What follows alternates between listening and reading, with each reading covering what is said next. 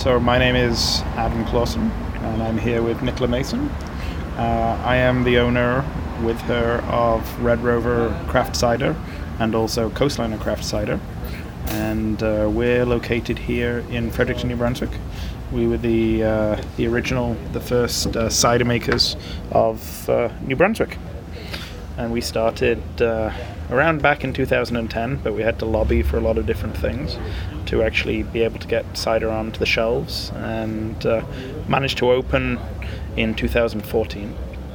And 3 days after we opened, we got our kegs pulled from our local corporation because they had never sold a keg of a wine product through their network before. So we ever since then, we've been lobbying for positive change. I also founded with Nicola the Association of Alcohol Producers in New Brunswick, NB Kappa.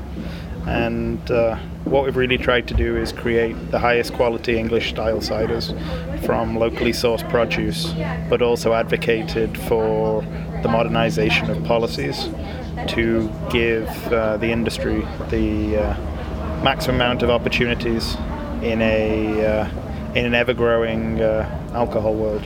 And as you probably heard, we're right downtown Fredericton on the strip with a bunch of people walking by on your cider house here. So tell me a little bit about this place and how it connects with the rest of all the organization work that you're doing.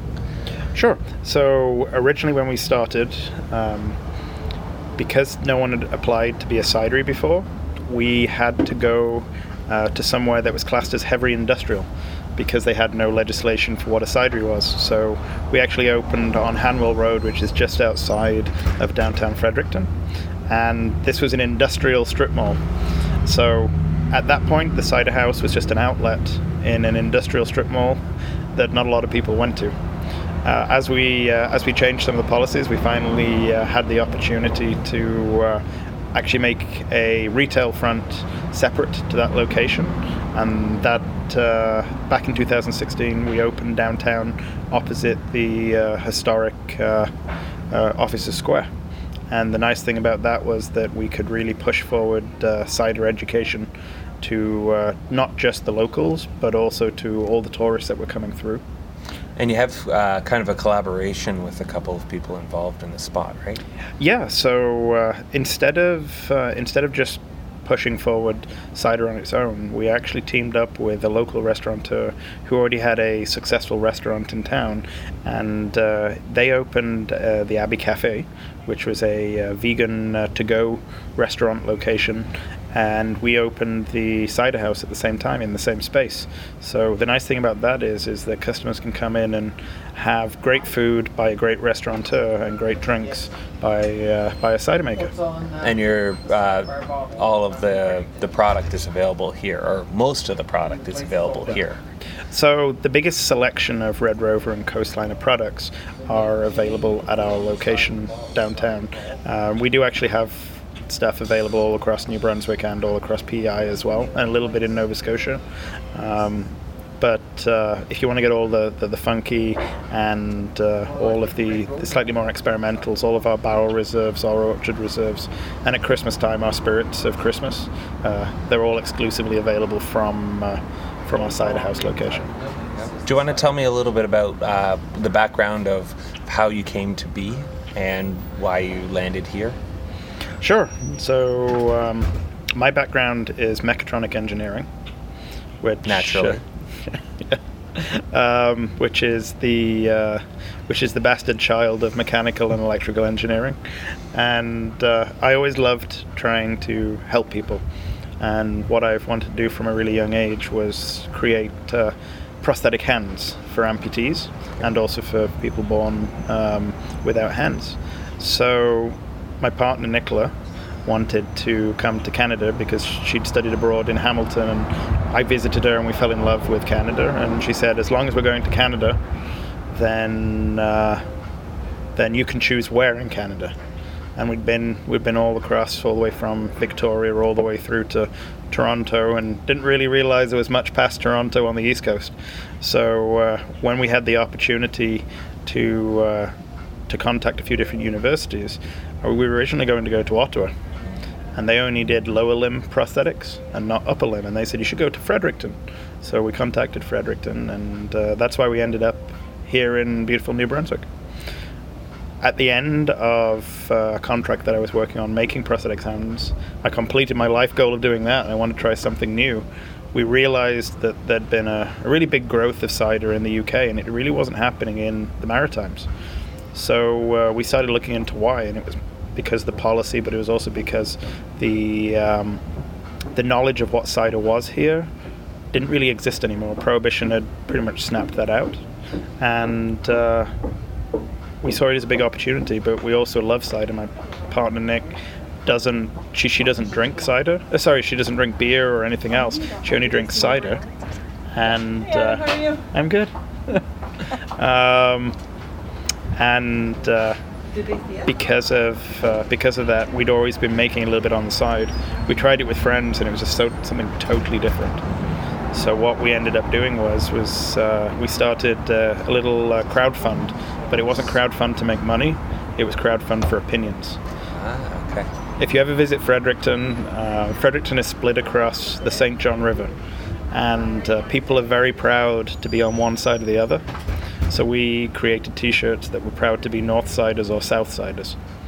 And from that point of figuring out sort of what the taste profile was, Nicola is a biologist by trade, I'm an engineer. We took the scientific approach and opened our location uptown in Hanwell in 2014. And there are a handful of cider makers now in the area as well. Yeah. How has that been going, seeing the industry and the scene grow in the area, as well as others around what you're doing? It's really nice to... we've always had the philosophy that you shouldn't make exceptions to policies or to rules. You should try and push it forwards, because the real impact is supporting the community, not just supporting getting your own business through. So there's been quite a few new cideries actually starting up all the way around New Brunswick, and also we've helped some start in Nova Scotia as well. And it's really nice to see, pun intended, the fruits of our labor paying off for other individuals as well, and the whole support of having more people pushing forward quality cider really helps us. It helps the education of the customers, and makes us not feel so alone in a world that's dominated by micro beer right now. Yeah, and that's Fredericton, right? Like the fact that the craft beer scene here is so large, I feel like it's probably a parallel or even growing faster on the cider side of things. Yeah, so right now, when we started, there was only one brewery in Fredericton. We were the second when we were making cider, so there was one brewery and us, and then in very short order after us, another, I think there's around 8 now around Fredericton, some smaller, some larger, and there's one extra cidery in town as well. How much do you think is attributed to the work that you're doing as sort of the association and the lobbying that you've done? A large amount of it. The reason the association was formed was, as the cider makers, we were the outsiders. We were the ones that were privy to all the information of all the frenemies that microbrewers are. They're all very friendly, but at the same time, they're all slightly closed off. We were aware that there was a frustration that there wasn't more being done. So when we called them all up, it sort of gave the impetus of the association something that no other province has. I mean, our association doesn't advocate specifically for beer or specifically for cider or wine or mead or spirits. Mm-hmm. We are an all-encompassing, if you make alcohol from it, we are your association. Yeah. And because of that, the Liquor Corporation sees us really as one voice for all craft alcohol. And because of that, the policies have been going a lot quicker. Yeah. They can't really bounce beer versus cider versus mead versus spirits versus wine when they can only speak with one association. So it's pushing us forward very quickly. Yeah, and it shows the importance of a unification of a sector as opposed to special interests in different ways. Have you found that the impact on the local municipalities within the province, has there been many changes with regards to zoning laws and ability for production or whatnot? So one zoning law that I can speak to is the fact that, as I mentioned earlier, we couldn't have had a cidery downtown if the municipalities hadn't understood the not just the economic impact but the touristic impact of having those sort of locations on board, and to the point at which Fredericton now, if you go on the website, they really push the idea of it being a craft alcohol destination. So they've gone from being very conservative about it to being incredibly proactive. Before we circle back into your offerings, I'll ask you one more question. Sure. On angling. If there was some sort of advice you could give to people who are in that sort of lobbyist angle, what would it be? What do you think would be the biggest impact that you could provide to say, hey, I have a feeling it might be, get everybody together under one roof, one name, and go forward from there, but maybe there's something else? That's a really good question. There's the radio interviews of 20 years from you doing this coming into you. So, I would say the one voice, but I think more importantly, I would say perspiration, and not just finding out. Don't take no for an answer. That's what I would say. Don't take no for an answer. The amount of times that we got told there would never be a cider makers policy, there would never be something, one or another, we never called it quits. And if anyone wants to get into more detail with that, send me a message through our website, and I will quite happily give the full answer that would take way too long for an interview. Let's shift a little bit about to, for example, what you brought out here and what other offers you have. Can you tell me a little bit about what you have available for the public and how it sort of came to be? Sure. So jumping back a little bit to the original crowdfunding North Cider, South Cider campaign, we come from the north of England, and we had dry and semi-dry ciders, so English style, so lower carbonation, higher alcohol. And what we started off with were dry and semi-dries, just straight, and different variations on the different blends. We tend to use between 6 and 8 different varietals of apples. For us, the raw material is the base, and the way that you look after it and the yeast that you choose is what really makes it shine. So with our dries and semi-dries, we use a decent percentage of russet, and that's because we don't actually have any heritage apples here. Russet is the closest to it, and what we found quite quickly, people kept drinking the one in the spot number 5 on our tasting panel, and the cider in spot number 5 was one that I had flown through cinnamon sticks just to give it a different note. And what happened is people didn't realize that they were drinking it down, and we didn't realize it until one day somebody turned around and said, I keep drinking number 5 for some reason. And then we noticed very quickly that everybody was doing the same thing, and I call it the Subway effect. Subway sandwiches pump out the smell of Subway sandwiches to try and pull people in, and what we were noticing is it was cinnamon on the nose, and people couldn't figure out why they were smelling something different to what they were tasting. Okay, interesting. And because of that sort of led our philosophy on a lot of our other ciders as well. So that one ended up becoming, so a spring is our semi-dry. In the springtime, you have a lot of floral notes in that one, and it's a semi-dry, so it's not too dry.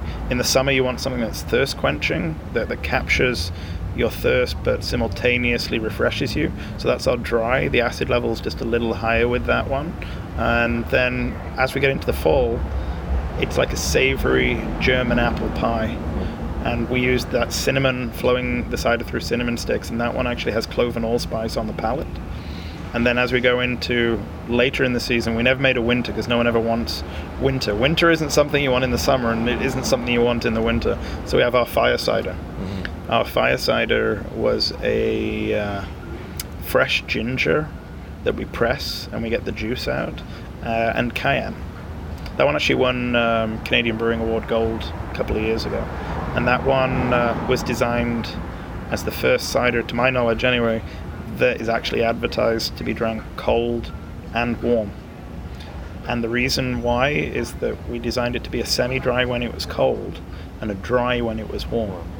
Interesting. And that's because of the ginger changing the flavor profile and perceiving it to be a lot drier when it's warmer. It's a cure-all without any official medicinal benefits. The cayenne just tickles the throat, and the ginger is really on the palate. So there are core four. And then on top of that, we do a lot of different specials. Dragon Slayer, which is our cranberry for Canada Day and St. George's Day. And then we have our Blood Moon for the middle of summer, which is a blood orange cider.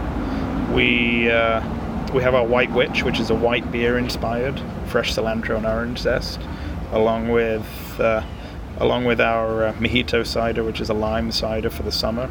And we sort of went into... We're trying to make a cider for all seasons. Even though we already have our seasonal ciders, we have other ciders that go around that. A new one this year is our Old Man Winter, a New England style.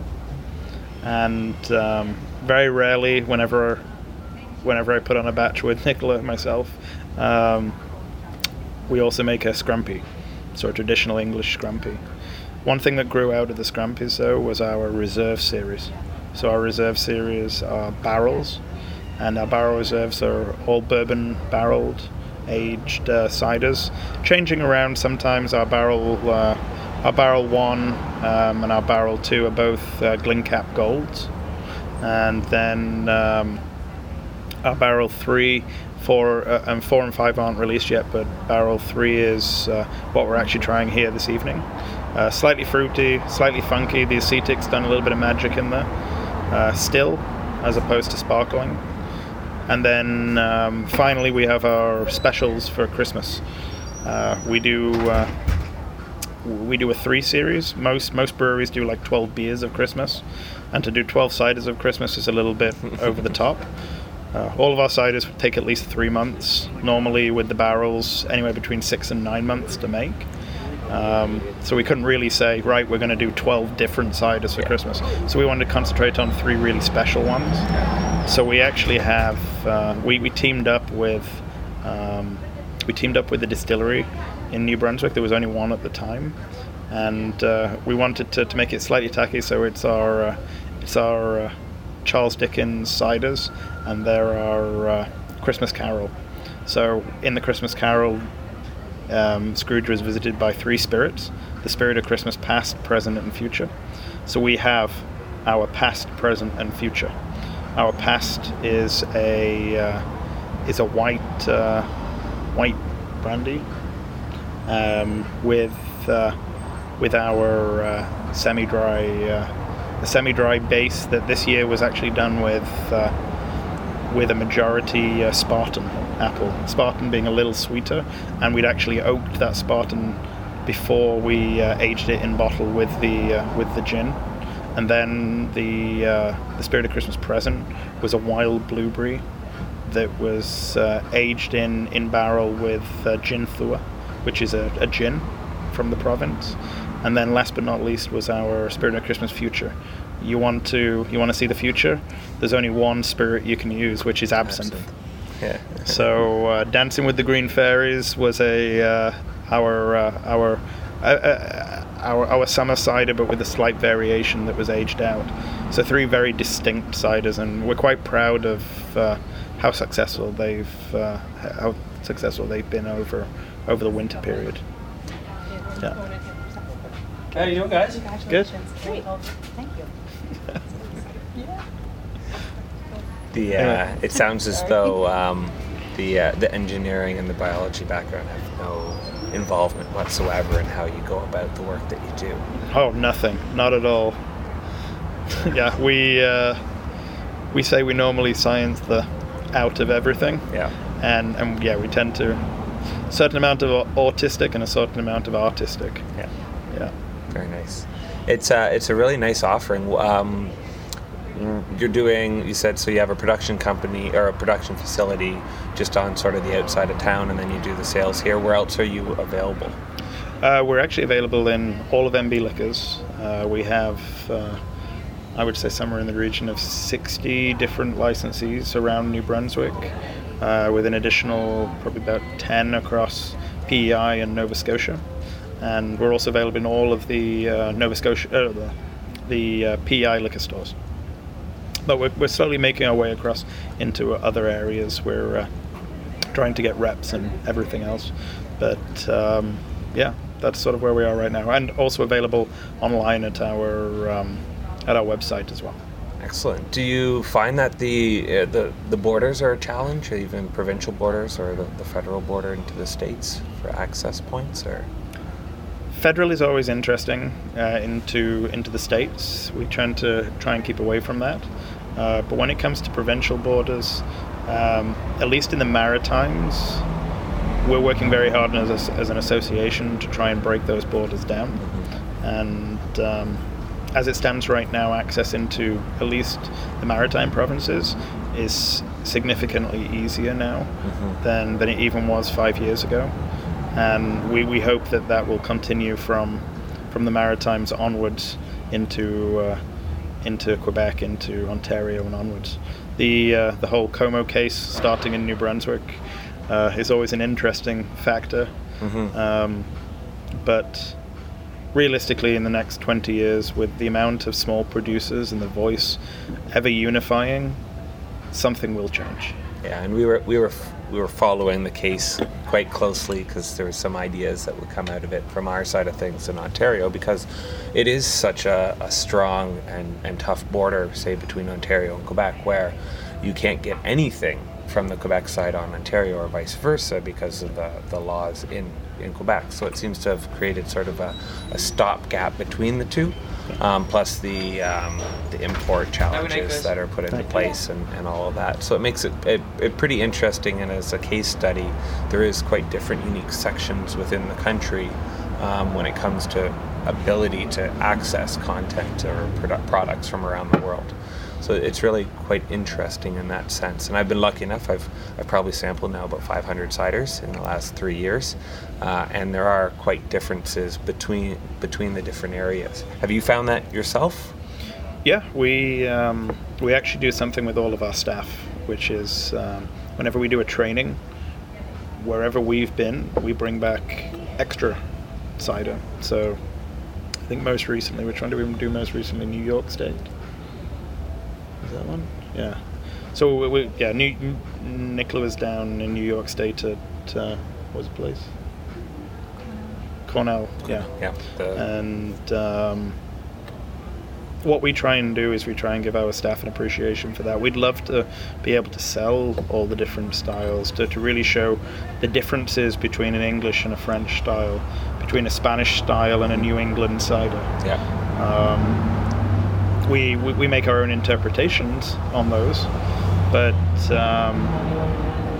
there is a very big distinct, like the Quebec ciders are incredibly distinct to, I would say, the New Brunswick ones, to the Nova Scotian ones being high in acid because of the palate of the Nova Scotian region.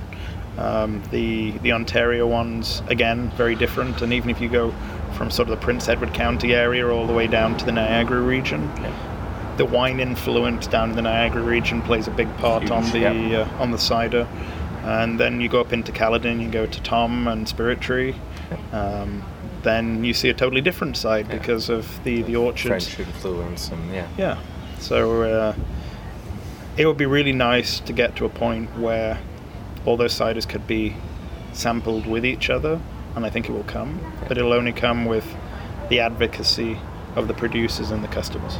Yeah, and I'd agree. I think, you know, there's only one or two places sort of around that can sustain that because of the population and the rules and so on. So as I think we were talking before off off recording, something like her father's cider bar is a great example of that, where you can show up there and there's 150 to try of different ways and means and so on, and you could spend weeks or months or want to move next door if you're that into it. So I guess just to answer a couple of the last fun questions, do you have preferences on either your own or something you've tried that you really like, or is there someone that you're sort of you like to champion a little bit outside of yourself?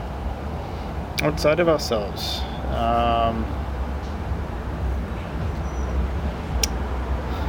I've got a few different ones. I like Tom's stuff at Spirit Tree. West Ave is always interesting. Tariq at Revel, really interesting products. Going over to Quebec, Michel Jourdan is a great cider maker, and are much older than most people expect, cider makers. And then for us, I really like our Spirits of Christmas. I really like our summer cider. It was first place best in class at Glencap, and it's nice after. It had been entered into different things in the past, and it had always been our favorite because it was our driest cider. But to get that sort of vindicated myself and Nicola's mentality on how much we liked. You can't have a favorite child, but you secretly do. Oliver's cider out of the UK is also a really nice interpretation. Well, my hope is with winning that award, you don't decide with, say, your previous work and decide, oh, we've done that and we can move on now. So, because I've really enjoyed the work that you've done here and what we've been able to sample over the week and a couple different times, and it's been a lot of fun. So, thank you so much for the time. It's been a pleasure. And I think Nicola had one extra. You were going to add something. I've been extremely quiet this whole time. Yes. And that's fine. That is my usual mode of operation. Like Adam said, summer has always been my personal favorite, although at Red Rover, since we started making the cranberry cider, which is the Dragon Slayer, it comes in a very, very close second. We ferment dry, so the cider is really tart, which I really enjoy. But for outside, one that has always stood out to me is First Fling from Black Diamond Cidery.